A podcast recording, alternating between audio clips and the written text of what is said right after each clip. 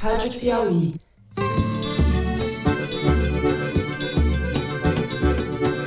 Olá, sejam muito bem-vindos ao Foro de Teresina, podcast de política da revista Piauí. O que está em jogo aqui é atropelar regimento, é ato da mesa de forma casuística para comprar voto.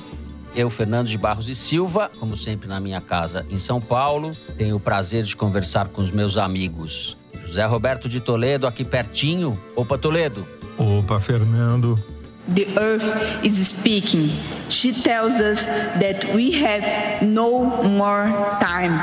It's not 2030 or 2050. It's now. Thaís Bilenque, também em São Paulo. Oi, Thaís. Salve, salve, Brasil. Brasil e Glasgow. E com Bernardo Esteves, diretamente de Glasgow, na Escócia. Conferência do Clima. Oi, Bernardo. Alô, Fernando. Oi, gente. Bem longe Boa hoje. tarde aí, né, Bernardo? Que horas são aí agora? Boa tarde, meio-dia e 40 aqui. Meio-dia e 40, 9h40 aqui. Mas me marcou quando fui visitar a Torre de Pizza. Um garoto perguntou: e a Amazônia? Tá pegando fogo?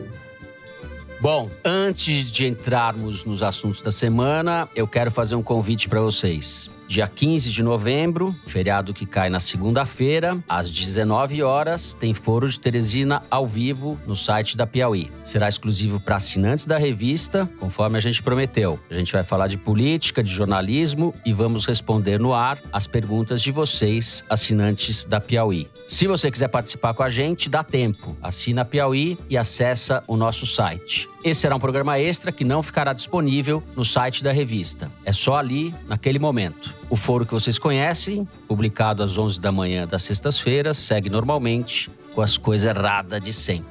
É isso, assinem, venham, participem. Agora sim, os assuntos da semana. A gente abre o programa falando da aprovação da PEC dos precatórios na Câmara em primeiro turno, em votação apertada na madrugada dessa quinta-feira. O calote em parte das dívidas da União, reconhecidas pela Justiça, é fundamental para os planos eleitorais de Jair Bolsonaro, que pretende usar o Auxílio Brasil, a nova versão do Bolsa Família, para avançar sobre o eleitorado de Lula. A votação da PEC, no entanto, tem mais efeitos sobre a disputa de 22. O PDT rachou e a maioria votou a favor da emenda, e Ciro Gomes, pré-candidato do partido à presidência, suspendeu a sua candidatura. Temos aí uma crise instalada. Enquanto isso, Sérgio Moro, ex-juiz da Lava Jato e ex-ministro da Justiça de Bolsonaro, se filia ao Podemos na próxima semana, numa cerimônia que está sendo anunciada com grande estardalhaço. Nada ainda está definido, mas o discurso do candidato e os preparativos do evento são de quem vai disputar a presidência. A coisa promete esquentar. A Thaís e o Toledo já estão com seus termômetros em mãos para medir a temperatura dessa bagunça. No segundo bloco, vamos para Glasgow, na Escócia, onde se realiza desde o último domingo e até o dia 12 desse mês a 26ª Conferência do Clima das Nações Unidas, a COP26. Vamos falar da ausência de Jair Bolsonaro no evento, cujo governo levou um aumento de 47% do desmatamento na Amazônia em dois anos e tirou do Brasil o protagonismo que tinha nas negociações multilaterais sobre a crise climática.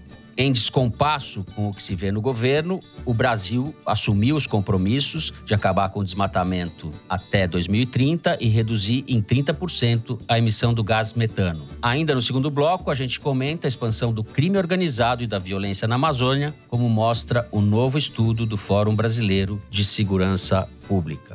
Por fim, no terceiro bloco, a gente vai de Glasgow para Roma, onde a política made in Brasil de Bolsonaro viveu mais um capítulo vexatório. O presidente esteve na reunião do G20, o grupo de 19 países da União Europeia, responsável por 80% da economia mundial. Bolsonaro foi à capital italiana, mas não se pode dizer que tenha participado da conferência. O presidente brasileiro faltou a compromissos, exibiu a selvageria habitual diante de seus pares e cometeu gafes que entram para o anedotário da política internacional. A passagem patética do presidente por Roma foi marcada por agressões de seguranças, seguranças brasileiros e italianos, a jornalistas que tentavam abordar o presidente. Sem que ele, Bolsonaro, fizesse nada para evitar a truculência da tropa à sua frente. É isso, vem com a gente.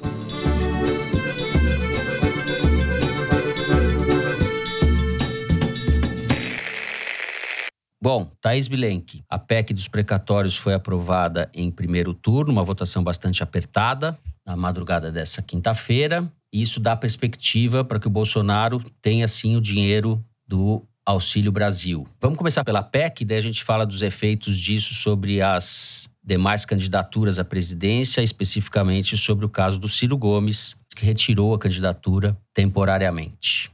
É, Fernando, os críticos dessa proposta de emenda à Constituição estavam apelidando ela de PEC do calote.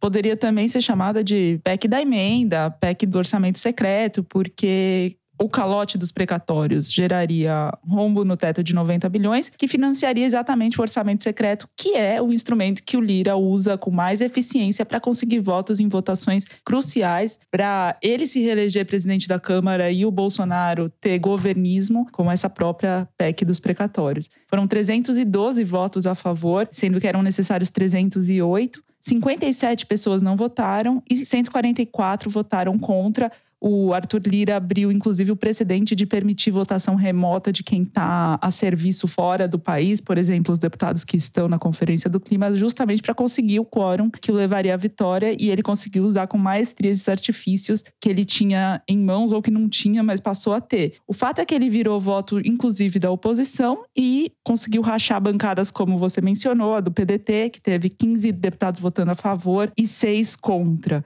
Um dos deputados que votou a favor, o André Figueiredo, do Ceará, um dos principais deputados, já foi líder da bancada. Procurei ele para comentar agora a desistência ou a suspensão da candidatura do Ciro. Não quis falar, falou que estava decolando. O Lupe, Carlos Lupe, presidente do partido, anunciou no Twitter, Toledo já pescou ali uma iniciativa dele de questionar essa decisão do Lira de permitir o voto remoto, mas o fato é que o Ciro se disse surpreendido por esse resultado da bancada dele, sendo que é a bancada do partido dele, se ele for surpreendido por ela, por quem ele não seria, né? E tá sem saída, porque um dos poucos ainda entusiastas, entre aspas, de uma candidatura do Ciro, o ACM Neto, né, presidente do DEM, que vai se fundir ao PSL para virar União Brasil, e no Democratas, por exemplo, 19 deputados votaram a favor e dois não, quer dizer, é, o resultado foi amplamente favorável ao governo. Aqueles que se colocam como terceira via ou mesmo oposição estão com dificuldade de, na prática, comprovar isso. Bom, a PEC tem que passar ainda, além de ter que passar em segundo turno na Câmara, vai para o Senado ainda, né? Então, o jogo não está decidido. Zé, você acha que o Ciro está fazendo o jogo de cena ou a candidatura dele ficou de fato encalacrada?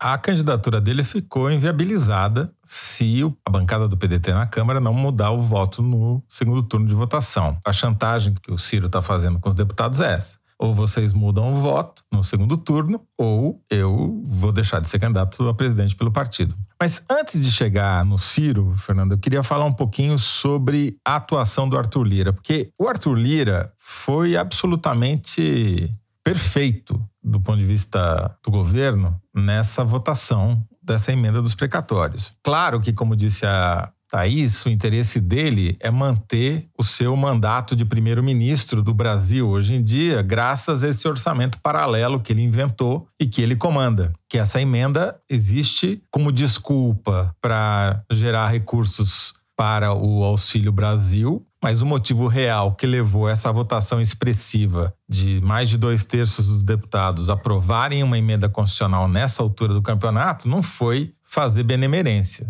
para os outros, foi fazer benemerência para si próprios. E o Arthur Lira explorou isso à perfeição. Ele mostrou que tem algo fundamentalmente em comum com o Bolsonaro, que é a capacidade de rachar seja o país e a oposição, seja verbas e salários, né? O rachadão e a rachadinha.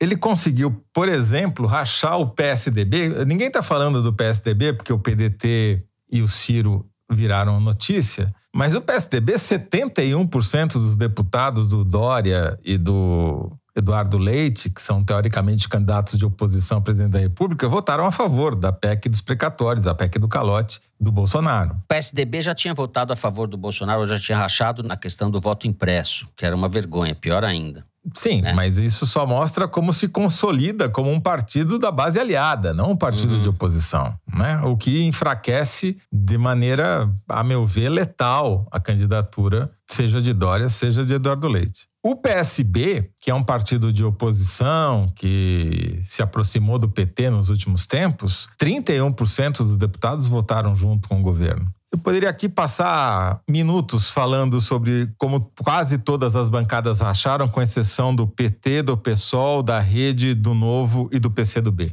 que votaram 100% contra a emenda. Mas o fundamental, a meu ver, aqui é o seguinte: teve uma votação um pouquinho antes dessa votação que a gente está comentando, em que a oposição foi medir a temperatura e pediu lá para fazer uma coisa qualquer só para ver quantos votos o governo tinha. E o governo ficou com 307 votos, um a menos do que ele precisava para aprovar. Entre essa votação e a votação decisiva, o Arthur Lira manobrou, fez essa chicana absurda de permitir deputado ausente votar remotamente, mas além disso, ele fez uma coisa genial. Ele fez um acordo para que os precatórios da educação, mais especificamente do Fundef, né, que não existe mais, que era o Fundo de Financiamento da Educação, que beneficiam professores do Ceará, Pernambuco, Bahia e Amazonas, entrasse ali de fininho nessa emenda para que fossem pagos em três anos, 40% no primeiro ano, 30% nos anos seguintes. E isso virou votos nesses estados. Então, por exemplo, no PDT do Ceará, o estado do Ciro Gomes, do clã da família Gomes,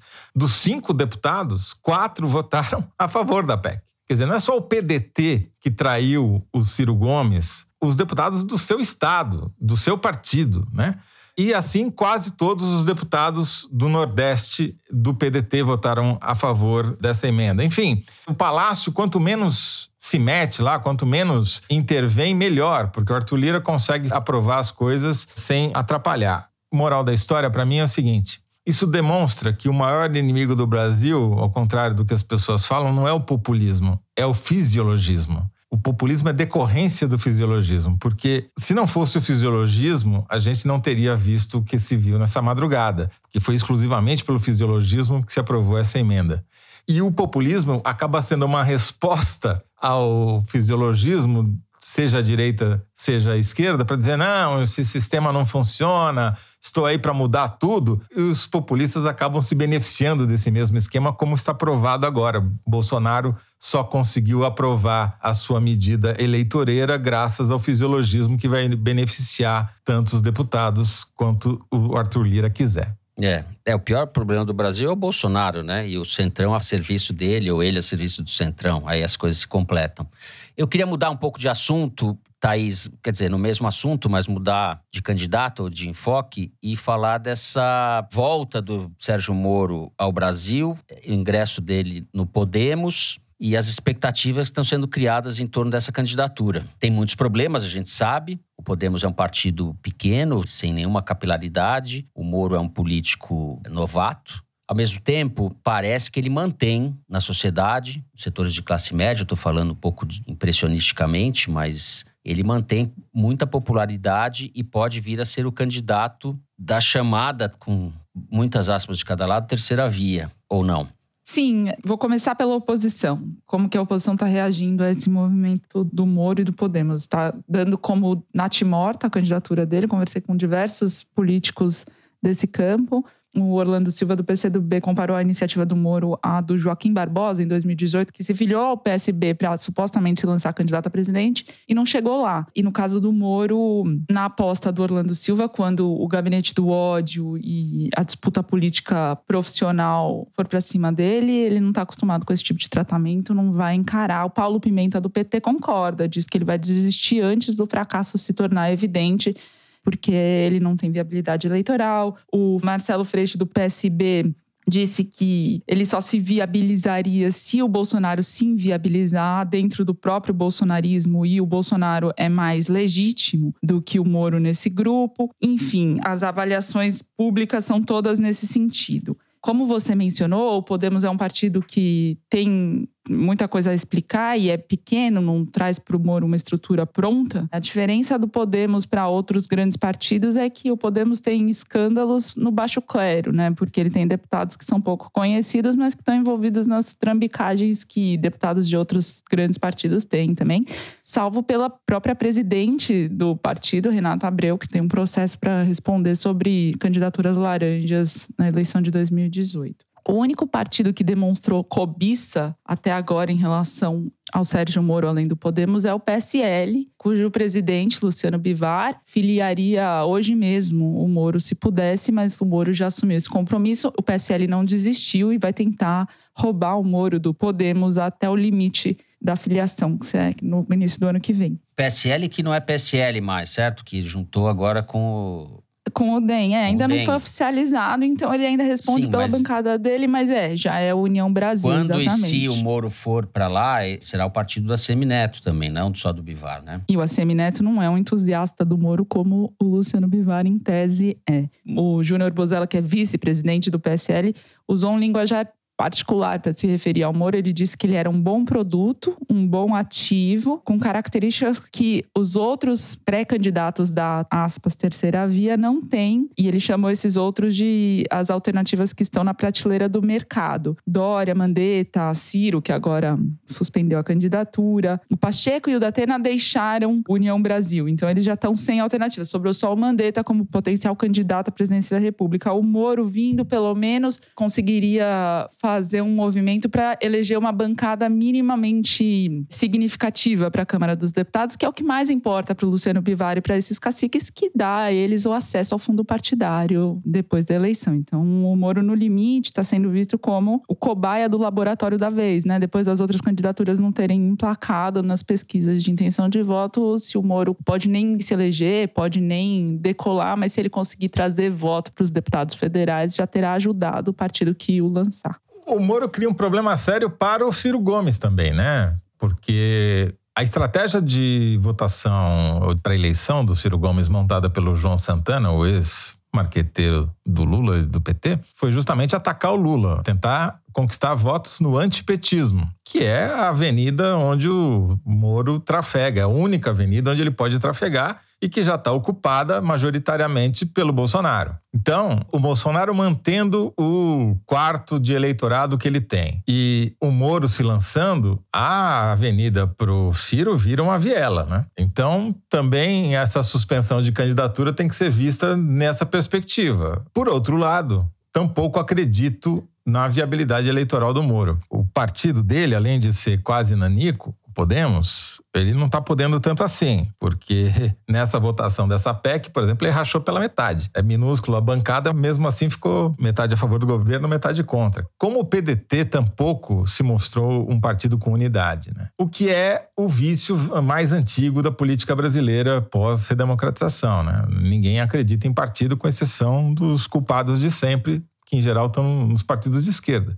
O Ciro já passou por uma quantidade de legendas que eu não lembro mais nem quantas são. E nunca conseguiu criar um partido para si e ser fiel, né? E ter um mínimo de controle sobre esse partido, né? Como ficou evidente mais uma vez agora nessa votação.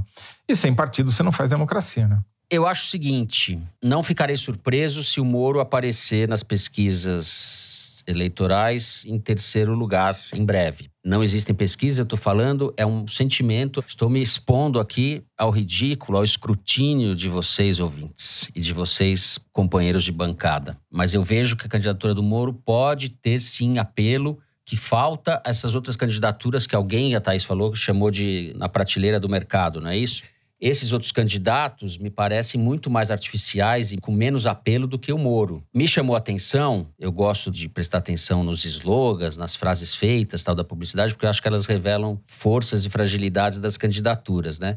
Um Brasil justo para todos é o slogan que o Moro está colocando aí nas redes dele. É muito bom esse slogan, porque ele pega a questão da justiça contra a roubalheira e pega uma preocupação social. Não estou defendendo, evidentemente, os bons propósitos de Sérgio Moro, mas eu vejo que aí tem um apelo, um caminho, e acho que sim, ele pode ter viabilidade eleitoral. Apesar de todas as dificuldades que vocês elencaram e com as quais eu concordo, eu acho que sim, pode ter e pode atrapalhar a vida do Bolsonaro. É, o argumento dos entusiastas, na linha do que você está defendendo, é justamente esse: que o Moro é quem tem um discurso mais firme de dizer eu enfraqueci o PT, eu prendi o Lula, mas ao mesmo tempo eu não me curvei ao Bolsonaro, eu mantive o combate à corrupção como prioridade, tanto ele teria esse encaixe melhor para disputar esse eleitor, né? Que não quer votar no Bolsonaro, mas vai votar no Bolsonaro para não votar no Lula. E mesmo o eleitor que vai votar no Lula porque não quer votar no Bolsonaro, mas não votaria no Lula também. Quer dizer, eles acreditam que o Moro pode conseguir construir um espaço com essa espinha dorsal. O único problema é ele chegar no segundo turno. Né? Só agora vocês estão ignorando o fato político da semana, né? Que vai ser um terremoto nessa corrida presidencial, que foi o lançamento da pré-candidatura do Luiz Felipe Dávila pelo novo à presidência da República, né? é, Luiz Felipe Dávila foi coordenador de programa de governo do Alckmin e na época a notícia era que o irmão dele, Frederico Dávila, tinha se convertido ao bolsonarismo e tal, e que ele era um legítimo tucano, ele tinha acabado de se filiar ao PSDB, mas agora já tá no novo. Vocês já assistiram aquela série Succession na HBO ou não? Não, mas só se fala disso, né? Precisa assistir. Parte dela. Então, então, tem um candidato lá à presidência da República que é a cara do Luiz Felipe, é o Connor. É o filho mais velho do dono do império midiático. Igualzinho. Uhum. É, mais um ricaço que vai passar vergonha na política. Se tiver 2% dos votos, vai ser muito. Mas fica aqui o registro. Vamos encerrando assim o primeiro bloco, então. No segundo bloco, vamos falar sobre a Conferência do Clima na Escócia, incorporando a conversa o nosso Bernardo Esteves, que está lá. A gente já volta.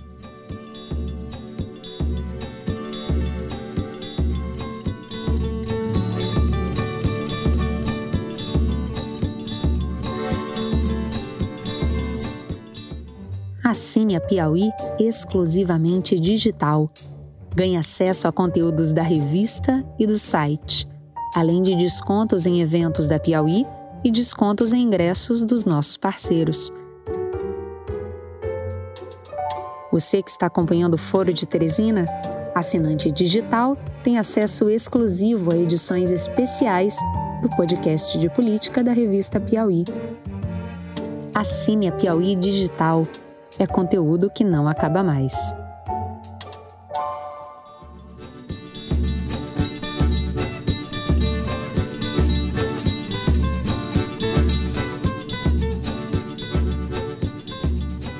Muito bem. Conexão Glasgow, Bernardo Esteves. A Conferência da ONU sobre as Mudanças Climáticas, a COP26, vai até o dia 12 de novembro, mas a participação de chefes de Estado terminou essa semana com dois anúncios ambiciosos, né, Bernardo? Corte de 30% de emissões de metano e o fim do desmatamento, com apoio de investimentos públicos e privados, ambos os compromissos até 2030. O Brasil aderiu aos compromissos, mas depois de uma pressão forte dos Estados Unidos. Conta pra gente como é que foi isso e se essa, digamos assim, essa participação do governo brasileiro pode ser levada a sério, já que estamos falando do governo Bolsonaro.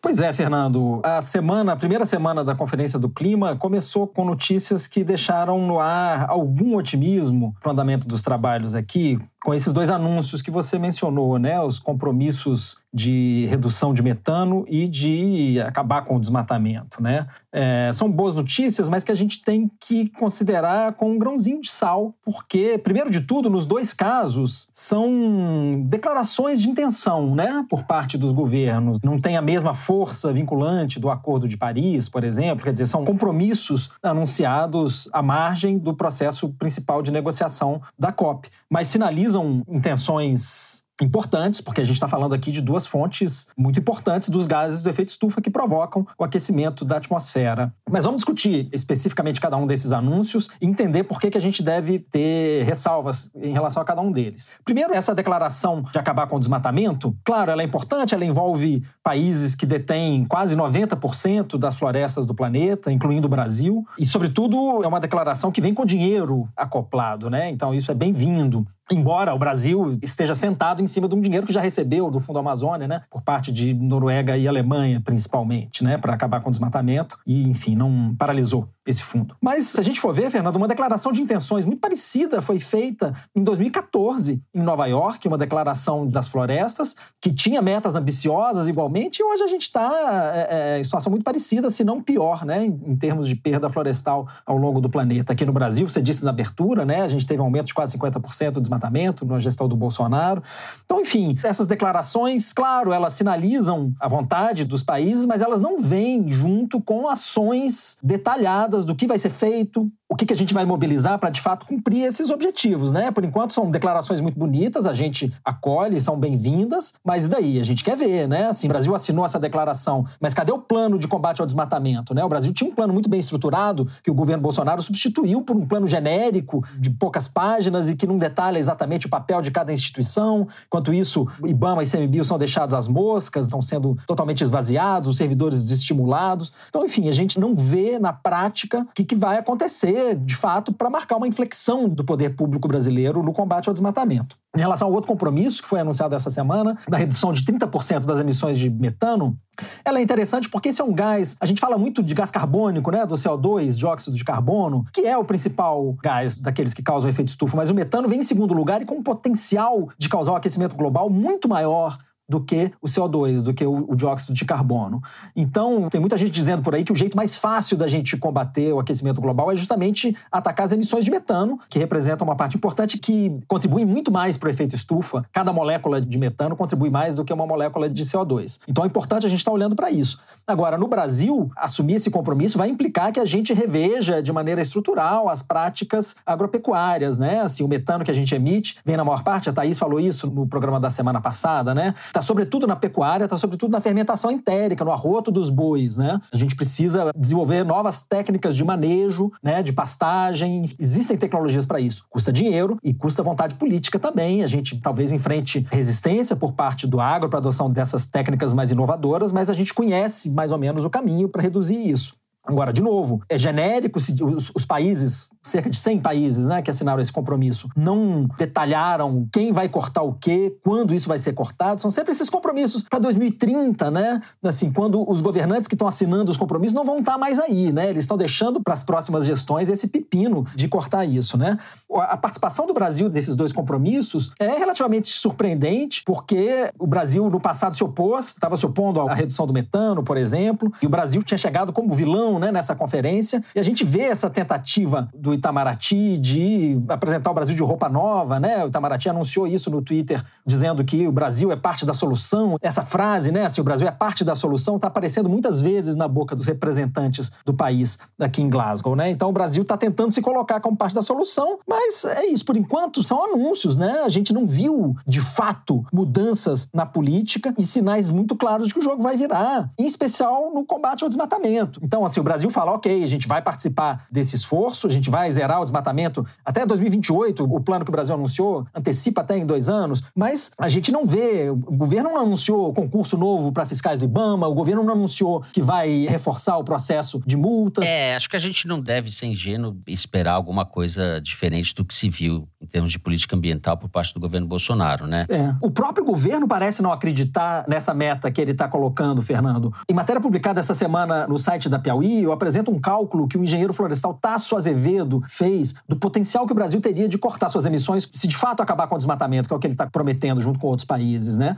Ele fez uma conta de padaria e viu que se de fato o Brasil fizer isso, o Brasil vai reduzir até 78% as suas emissões em relação a 2005, que é o ano que a gente tomou como base para os nossos compromissos. Só que o Brasil, ao colocar de novo a sua meta num plano apresentado aqui em Glasgow, o Brasil falou que ia reduzir só 50%. Quer dizer, os próprios integrantes do governo estão batendo cabeça. Eles não viram que se o país de fato acabar com o desmatamento, a gente tem o potencial de cortar quase 80% das nossas emissões. Se a gente faz esse anúncio aqui em Glasgow, o Brasil sai como herói. Sai dizendo: olha só, ninguém está propondo uma meta tão ambiciosa como essa. Mas parece ou que o Brasil não acredita muito nisso, ou então é o que o Toledo talvez vá dizer, é um exemplo de caquistocracia. O governo não se deu conta que o compromisso que ele afirmou envolve uma redução super ambiciosa que seria muito bem vista aos olhos internacionais. Thaís, você apurou aí a respeito da ida de deputados para Glasgow apurei a respeito da ida de deputados para Glasgow, mas antes queria até comentar com o Bernardo sobre um dos projetos que estão sendo muito discutidos em Glasgow, segundo o deputado Rodrigo Agostinho me falou, que é um projeto que está em discussão no Congresso americano, que poderá exigir 100% de rastreabilidade dos produtos vindos do Brasil. Você está acompanhando isso? Então, Thaís, esse compromisso de desmatamento ele envolve também que empresas e países se desvinculem, né, assim, de commodities ligadas ao desmatamento. A gente está vendo um reforço dessa tendência.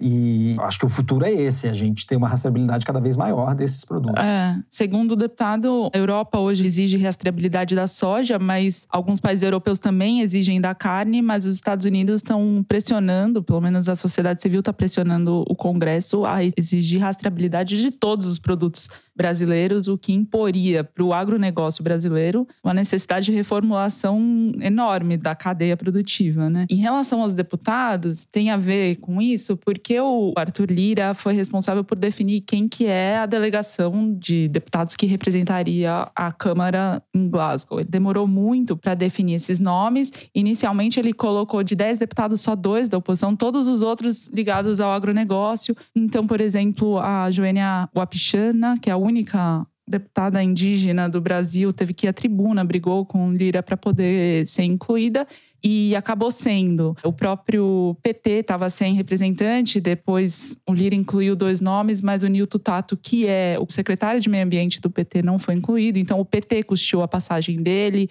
para ele ir a Glasgow e aí ele conseguiu, por meio de militantes petistas na Europa, a casa de alguém em Glasgow para hospedá-lo. A Vivi Reis, do PSOL, é a mesma coisa, é a única deputada do partido que é da Amazônia e também ficou de fora. E aí o pessoal pagou para ela ir, mas ela vai ficar no sofá da casa de alguém que ela não conhece para Os poder. hotéis são todos lotados aqui, Thaís. Tem muita gente ficando em Edimburgo e pegando trem todo dia ou ônibus para vir para cá. É, e é muito caro também, né? E com essa demora, a demora do Lira de definir esses nomes, esses partidos e os gabinetes não tiveram tempo. O Rodrigo Agostinho, esse deputado que eu comentei também, vai ficar no sofá da casa de um ambientalista amigo dele. E a Joênia rachou um Airbnb com outros amigos do movimento indígena para conseguir participar da conferência. Enquanto isso, a Carla Zambelli, que é presidente da Comissão do Meio Ambiente da Câmara, está indo e ainda teve direito a mandar um assessor com antecedência, o Darcio Bracarense, que é um olavista negacionista, que está pilotando, digamos assim, as informações repassadas para os deputados da delegação oficial da Câmara dos Deputados, passando informes sobre a COP, etc. Agora vai, hein? Agora vai, agora ele Agora tá. vai com ele... a Carla Zambelli é que dá lastro para os compromissos assumidos pelo Brasil. Isso dá um lastro, uma credibilidade gigantesca. Né? Depois de isso que 26 faltava. COPs, a gente vai finalmente desfazer os nós Exato. da negociação climática com Carla Zambelli. Pode ter certeza. Exato. Carla Zambelli e a comitiva dos não vacinados. É. Antes de terminar, quero passar para Toledo para falar um pouco, não da COP, mas da Amazônia, porque saíram dados bastante assustadores, preocupantes, né, Zé, sobre o avanço do crime organizado e da violência naquela região. É verdade, Fernando. A gente publica essa semana no site da Piauí um artigo assinado pelo Renato Sérgio de Lima, pela Samira Bueno e pelo Davi Marques, do Fórum Brasileiro de Segurança Pública, que reuniram dados não só do próprio fórum, mas também do Instituto Clima e Sociedade, Universidade Estadual do Pará e várias outras organizações que estudam a Amazônia. E o foco desse relatório específico foi a interiorização da violência na Amazônia. A região norte do país e a Amazônia especificamente se tornaram o novo foco da expansão da violência e dos homicídios no Brasil. Né? Pra você ter uma ideia, entre 2018 e 2020, a taxa de homicídio no interior da Amazônia foi na contramão da tendência de queda no resto do Brasil. Ela cresceu 9%, enquanto nas outras regiões e municípios parecidos, municípios interioranos, caiu 6%, quer dizer, completamente oposta à tendência. Né? Já nos municípios de transição entre essa área rural e a área dos maiores centros urbanos, o aumento da taxa de homicídio na Amazônia foi de 14%, enquanto o resto do país caiu 3%. Como consequência disso, se a gente pegar um período de tempo maior, de 1980 até 2019,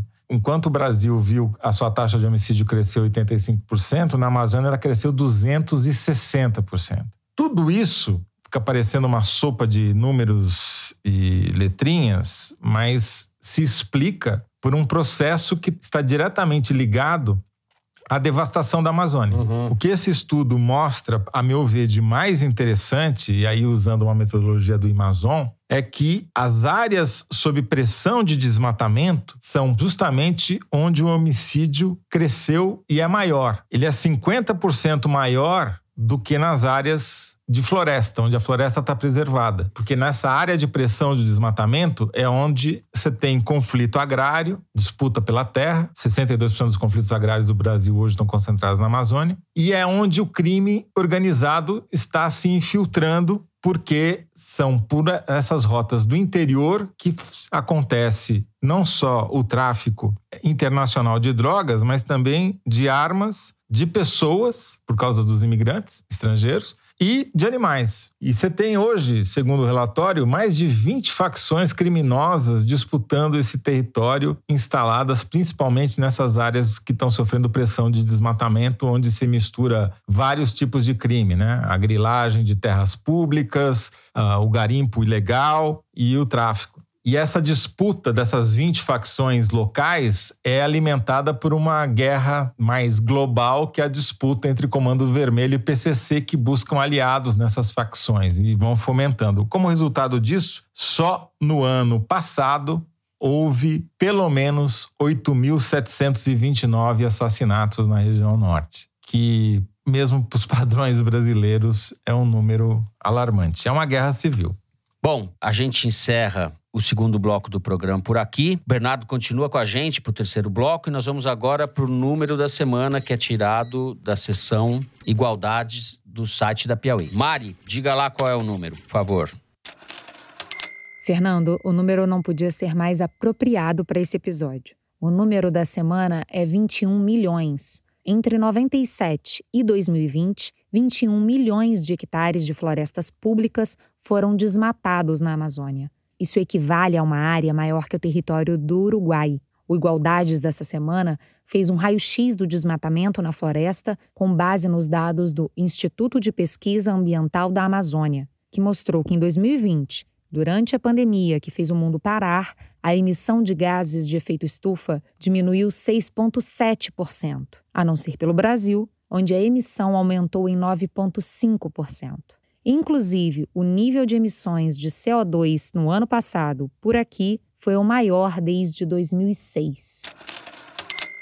E só para acrescentar, três em cada quatro hectares de áreas desmatadas de florestas públicas não destinadas, que é onde o grosso da grilagem e da desmatamento acontece, são ocupados por pastagens, ou seja, a emissão do arroto do boi que ajuda a criar o aquecimento global pela emissão de metano, aquilo lá que o Jim Carrey, como diria o Bolsonaro, quer diminuir. Pois é, Toledo, e se você junta as emissões do Brasil causadas pelo desmatamento com aquelas causadas pela agropecuária, a gente tem cerca de 75%, 3 quartos. Então, assim, a gente sabe muito bem como diminuir as emissões do Brasil. A gente já fez isso, a gente já diminuiu 80% do desmatamento em oito anos, entre 2004 e 2012. Quer dizer, a receita é conhecida, só não existe vontade, né? Uhum. Isso vai bater na ponta de cá no consumo de carne, né? Na semana passada eu acabei fazendo uma. Nem lembro direito o que, que eu falei, mas acabei falando num tom inadequado e vários seguidores do foro me chamaram a atenção com razão. Pois é, Fernando, mas quando a gente coloca o debate no plano individual, a gente parece estar tirando a responsabilidade dos governos e a responsabilidade das empresas de acho agir. Acho que as coisas se complementam, né? Sim, Você tem claro. toda a razão. Você tem toda Eu a razão. Que, claro, a gente tem que agir individualmente com consciência ambiental, mas a gente tem que, sobretudo, cobrar os governos e cobrar as empresas. Por exemplo, a JBS estava sendo vendida aqui ontem como um exemplo de sustentabilidade, sendo que a JBS, o, o, o Ministério Público Federal acusa a JBS de estar envolvida com compra de carne que vem de fazendas de desmatamento na Amazônia. Quer dizer, quando a gente põe no plano individual, a gente parece estar livrando a JBS dessa, está livrando o governo brasileiro de combater o desmatamento, né? Enfim, são essas medidas que podem fazer mais a diferença, né? Tá certo. Como diria Samuel Beckett, quero dizer que não perdoo ninguém, Bernardo, não perdoo ninguém. Beckett, no Malone Morre, diz: desejo a todos uma vida atroz, depois os fogos e gelos do inferno e um nome honrado entre as execráveis gerações que virão. Quero dizer que não perdoo ninguém. Então é isso. Terminamos assim, sem perdoar ninguém, o número da semana. Vamos do número da semana para o terceiro bloco, a passagem pitoresca, desastrosa, não sei nem como chamar, de Bolsonaro pela reunião do G20 em Roma. Vem com a gente.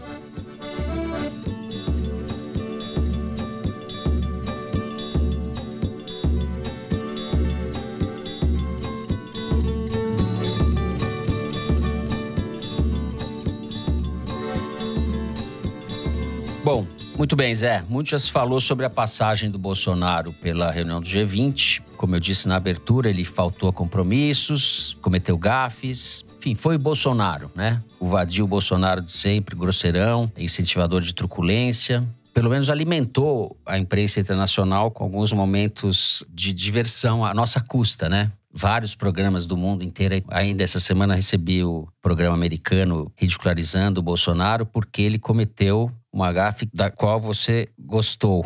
É, ele confundiu o John Kerry, que foi enviado especial pelo governo americano à COP e ao G20 para tratar justamente da emissão de gás metano, tentando convencer os países a reduzir essa emissão. E depois do encontro, o Bolsonaro deu uma declaração rápida dizendo que tinha se encontrado com o Jim Carrey, que é aquele humorista do Máscara, né? Que não podia falar nada do que eles haviam conversado porque era segredo.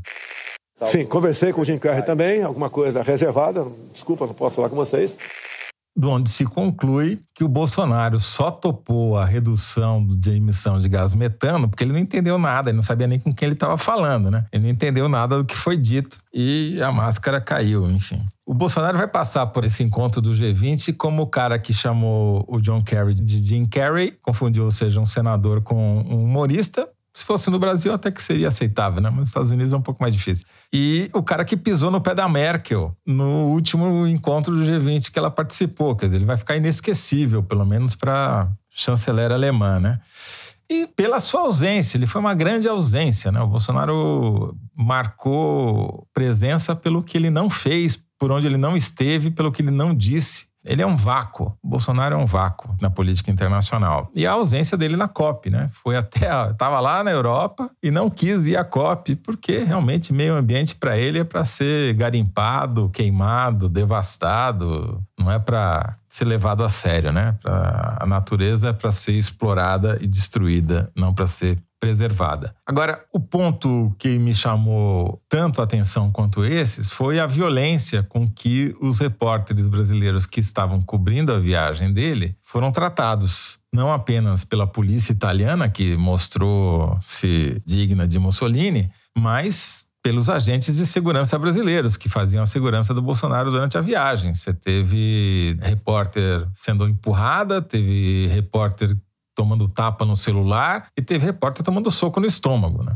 Que me parece pode vir a ser um presságio, uma prévia do que a gente vai assistir durante a campanha eleitoral de 2022, o que é muito preocupante. De acordo. Thaís. Bom, o, o, no começo, no primeiro ano do governo Bolsonaro, Falava-se muito que o Bolsonaro era influenciado pela lei ideológica, sobretudo, talvez, nesses eventos internacionais. E aí o Felipe Martins redigia os primeiros discursos do Bolsonaro, tanto em Davos quanto na ONU. Agora está mudo, né? Na rede social, quando fala, fala para se defender das acusações de ser supremacista e nazista. O Ernesto Araújo, que era chanceler, se reunia escondido com o secretário de Estado do Trump para tramar uma invasão para Venezuela. Agora faz propaganda de entrevista para canal amigo, para tentar se fortalecer como candidato a alguma coisa. E o Olavo de Carvalho, que demitia a essa altura do ano, demitia ministro pelo Twitter, agora está saindo de hospital fazendo propaganda de livro dele para ver se consegue algum dinheiro para pagar os tantos de processo judicial que ele tem. E o Alan dos Santos, que nem mais rede social tem, porque foi banido depois de tudo isso. Então,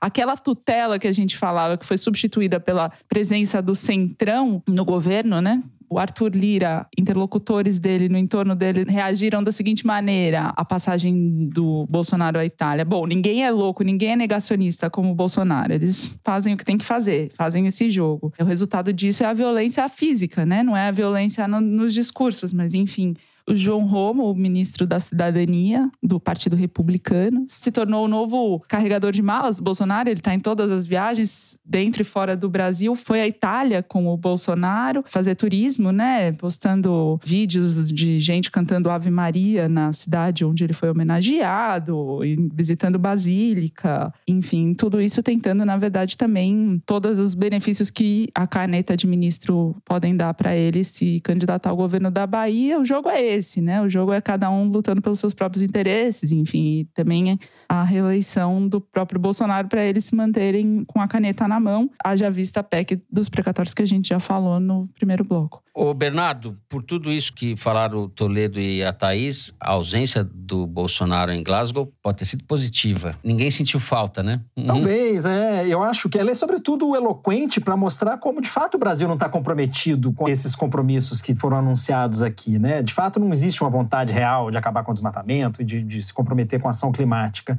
Em vez disso, o que a gente está vendo aqui, a presença do Brasil que a gente está vendo aqui é muito mais das lideranças indígenas, por exemplo. A Chai Suruí foi a única brasileira a falar, uma jovem liderança indígena de 24 anos, dos Paiter Suruí, na fronteira de Rondônia com o Mato Grosso, foi a única brasileira a falar na cúpula dos líderes que abriu a Conferência do Clima aqui, foi atacada pelo presidente Bolsonaro, sem nomeá-la essa semana, sendo que se você for ver o discurso dela, ela própria colocou isso no Twitter, né? Assim, ela não estava falando contra o Bolsonaro, enfim, você lê as entrelinhas, né? Enfim, o Bolsonaro sentiu que era com ele, ele saiu dando supapos virtuais aí para os apoiadores dele, né? Então, enfim, a gente vê as ruas de Glasgow estão tomadas de outdoors com fotos de líderes indígenas brasileiras, Sônia Guajajara, Célia Chacriabá, Glicéria Tupinambá. E a Chai Suruí está muito assediada pela imprensa nos corredores da COP. O tempo inteiro, quando você vê ela, ela está dando entrevistas para a imprensa internacional, gente fazendo fila para falar com ela.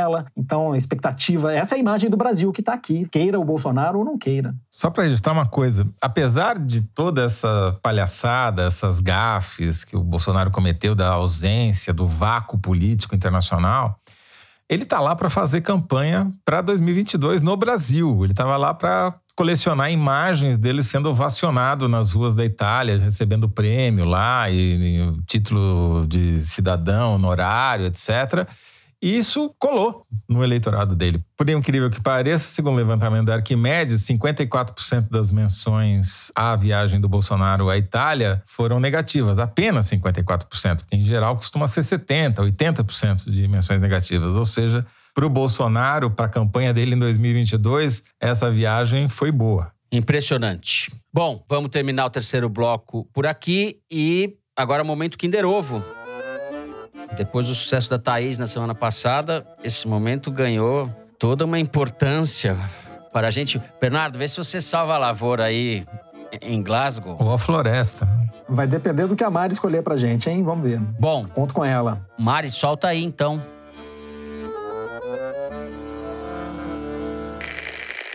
Eu é, sou empresário, mas eu acho que nós temos de acreditar no Brasil. Que nós temos de mostrar que nós confiamos aqui no Brasil. Você conhece aquela história do Alexandre o Grande, né? Que ele chegou com o exército dele lá para invadir mineiro, um né? país. Conterrâneo. De navio. É e falou, Zema. vamos afundar todos os navios. É o ele deixou muito claro é para os soldados é dele. Nós só temos uma alternativa, ganhar a guerra. Que bosta. Então, é, eu acho que nós temos que ser um pouco patriotas nessa linha aí, sabe? Acho que ele confundiu o Alexandre o Grande com o Hernan Cortez, mas tudo bem. o Zema é reincidente, hein? Já teve Zema nesse programa, eu acho. Porra, Bernardo, a Mari te deu moral, de né? bandeja. Né? Esse... Obrigação moral eu tinha de acertar essa. Eu fui muito rápida, não dei tempo. Você até acertaria. Isso, agora a Thaís é a nova senhora Kinder Ovo agora. para a alegria da Thaís Bilen. O Bernardo até acertou, mas deu uma piscadinha, ia falar, daí falou: não, vai você, Thaís. Brincadeira. Oh. Bom, temos uma nova rainha no Kinder Ovo. Thaís na liderança. Se acertar semana que vem, tem música no Fantástico. Muito bem depois dessa glória de Thaís Bilenque, chegou a hora tão esperada de vocês, o Correio Elegante. Você pode escrever para a gente pelas redes sociais da Piauí ou no e-mail forosteresina.revistapiauí.com.br. Eu vou começar então lendo o e-mail da Maria Eugênia, que escreve de Campinas, interior de São Paulo. Nos tempos mais pandêmicos de 2020, eu e meu namorado Daniel nos engajamos em montar quebra-cabeças, o que logo se transformou também em dias de podcasts escutados enquanto lutávamos contra as milhares de peças. Tanto tempo que aprendemos a reparar quando vocês usam algumas das minhas palavras preferidas, como convescote ou atabalhoado, aprendemos o timing do opa do Toledo e começamos a ir juntos cada vez que o Fernando solta o seu longo e grave uhum. Esse é, é quando eu quero que a pessoa pare de falar, esse, na verdade. Durante as falas dos outros apresentadores. Mas agora, em 2021, a coisa mudou de figura. Por problemas familiares, Daniel tem passado bastante tempo com os pais, em Minas. E passei a perder vários episódios do foro, porque me parece errado ouvi-los sozinha. Só que essa semana ele faz aniversário, então vim de peito aberto expor meu lado mais piegas e pedir que mandem a ele o meu abraço. Abraços para vocês. É a Maria Eugênia Daniel. Parabéns, Daniel. Abraço. E agora a gente sabe que a Maria Eugênia tá ouvindo esse episódio, então você volta a ouvir, Maria Eugênia. É fácil. Fala, É, ouvir a distância e comenta. Essa ausência da Maria Eugênia causou uma queda de 50% na audiência do foro. É preocupante. Sim. O outro 50% é o Volta, Daniel. Então, gente, vamos embora. Exato. A gente conta com vocês, Maria Eugênia e Daniel. Vou ler um recado do Ricardo Jaime. Cada anúncio de participação do Bernardo me traz um misto de alegria e preocupação. Irônico que um mineiro simpaticíssimo e tranquilo tenha que cumprir tantas vezes o papel de arauto de um apocalipse que se torna cada vez mais próximo. Dessa vez, fico mais feliz que preocupado, pois saberemos em primeira mão de tudo que se passará na COP26 em Glasgow e aproveito para me lembrar de tempos melhores. Tive o prazer de morar na Escócia durante um ano, por meio do falecido Ciências Sem Fronteiras. Uma doce lembrança de um tempo em que o Brasil ainda investia em educação. Estive em Edimburgo, ou Edinburgh, como dizem por lá. Devo ter falado tudo errado, mas tudo bem. E as disciplinas que cursei pautaram a carreira que estou seguindo na engenharia. Registro minha homenagem póstuma ao CNPq, que, se não morreu, está hoje em estado vegetativo e respirando por aparelhos. Bernardo, parabéns pela pronúncia correta de Glasgow. Ah, todo mundo falou Glasgow hoje.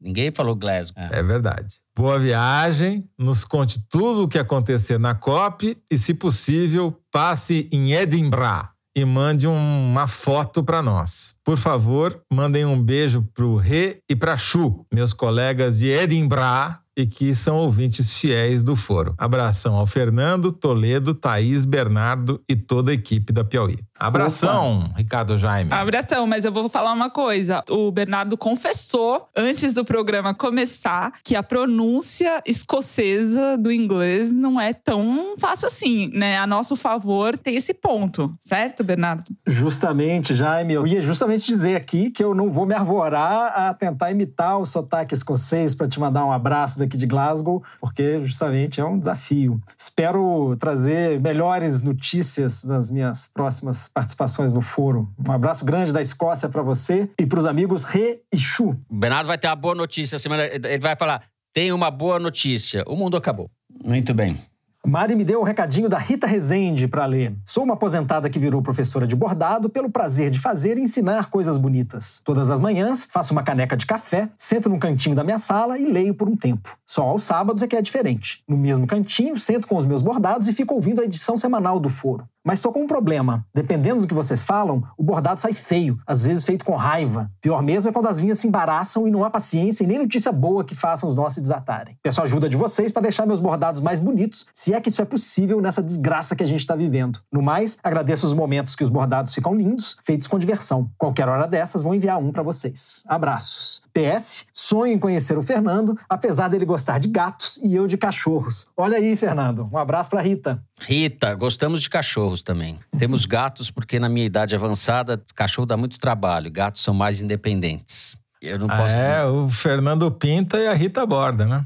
Fernando Pinta e Rita Borda. Fernando pinta pouco hoje em dia, viu? Pinta pouco. Vai lá, Thaís Blank. Estou com a mensagem do Gustavo Pinheiro, de Fortaleza. Escrevo para dizer que estava ouvindo Belchior essa semana e me deparei com o seguinte trecho da música Tudo Outra Vez. E vou viver as coisas novas que também são boas. Lembrei automaticamente do Foro de Teresina e vim deixar aqui essa referência para quando as coisas novas também forem boas.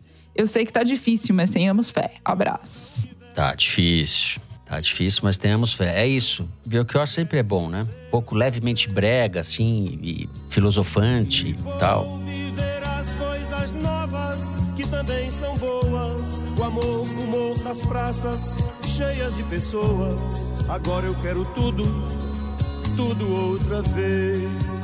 Bom, ao som de Belchior, então, a gente vai terminando o programa de hoje. Se você gostou, não deixe de seguir a gente no Spotify, no Apple Podcast ou na Amazon Music. Favoritar no Deezer e se inscrever no Google Podcast, no Cashbox ou no YouTube. Assim você fica sabendo das novidades, dos episódios especiais e das edições extras. O Foro Teresina é uma produção da Rádio Novelo para a revista Piauí, com a coordenação geral da Paula Scarpim. A direção é da Mari Faria, a produção é do Marcos Amoroso. O apoio de produção é da Bárbara Rubira, a edição é da Evelyn Argenta e do Thiago Picado. A finalização e a mixagem são do João Jabassi, que também é intérprete da nossa melodia tema, composta por Vânia Salles e Beto Boreno. A Mari Faria também edita os vídeos do Foro Privilegiado, o teaser que a gente publica nas redes da Piauí. A nossa coordenação digital é da Juliana Jäger. A checagem do João Felipe Carvalho e a ilustração do Fernando Carval. O Foro de Teresina foi gravado nas nossas casas e em Glasgow. Glasgow, né, Bernardo? Eu me despeço assim dos meus amigos José Roberto de Toledo. Tchau, Toledo.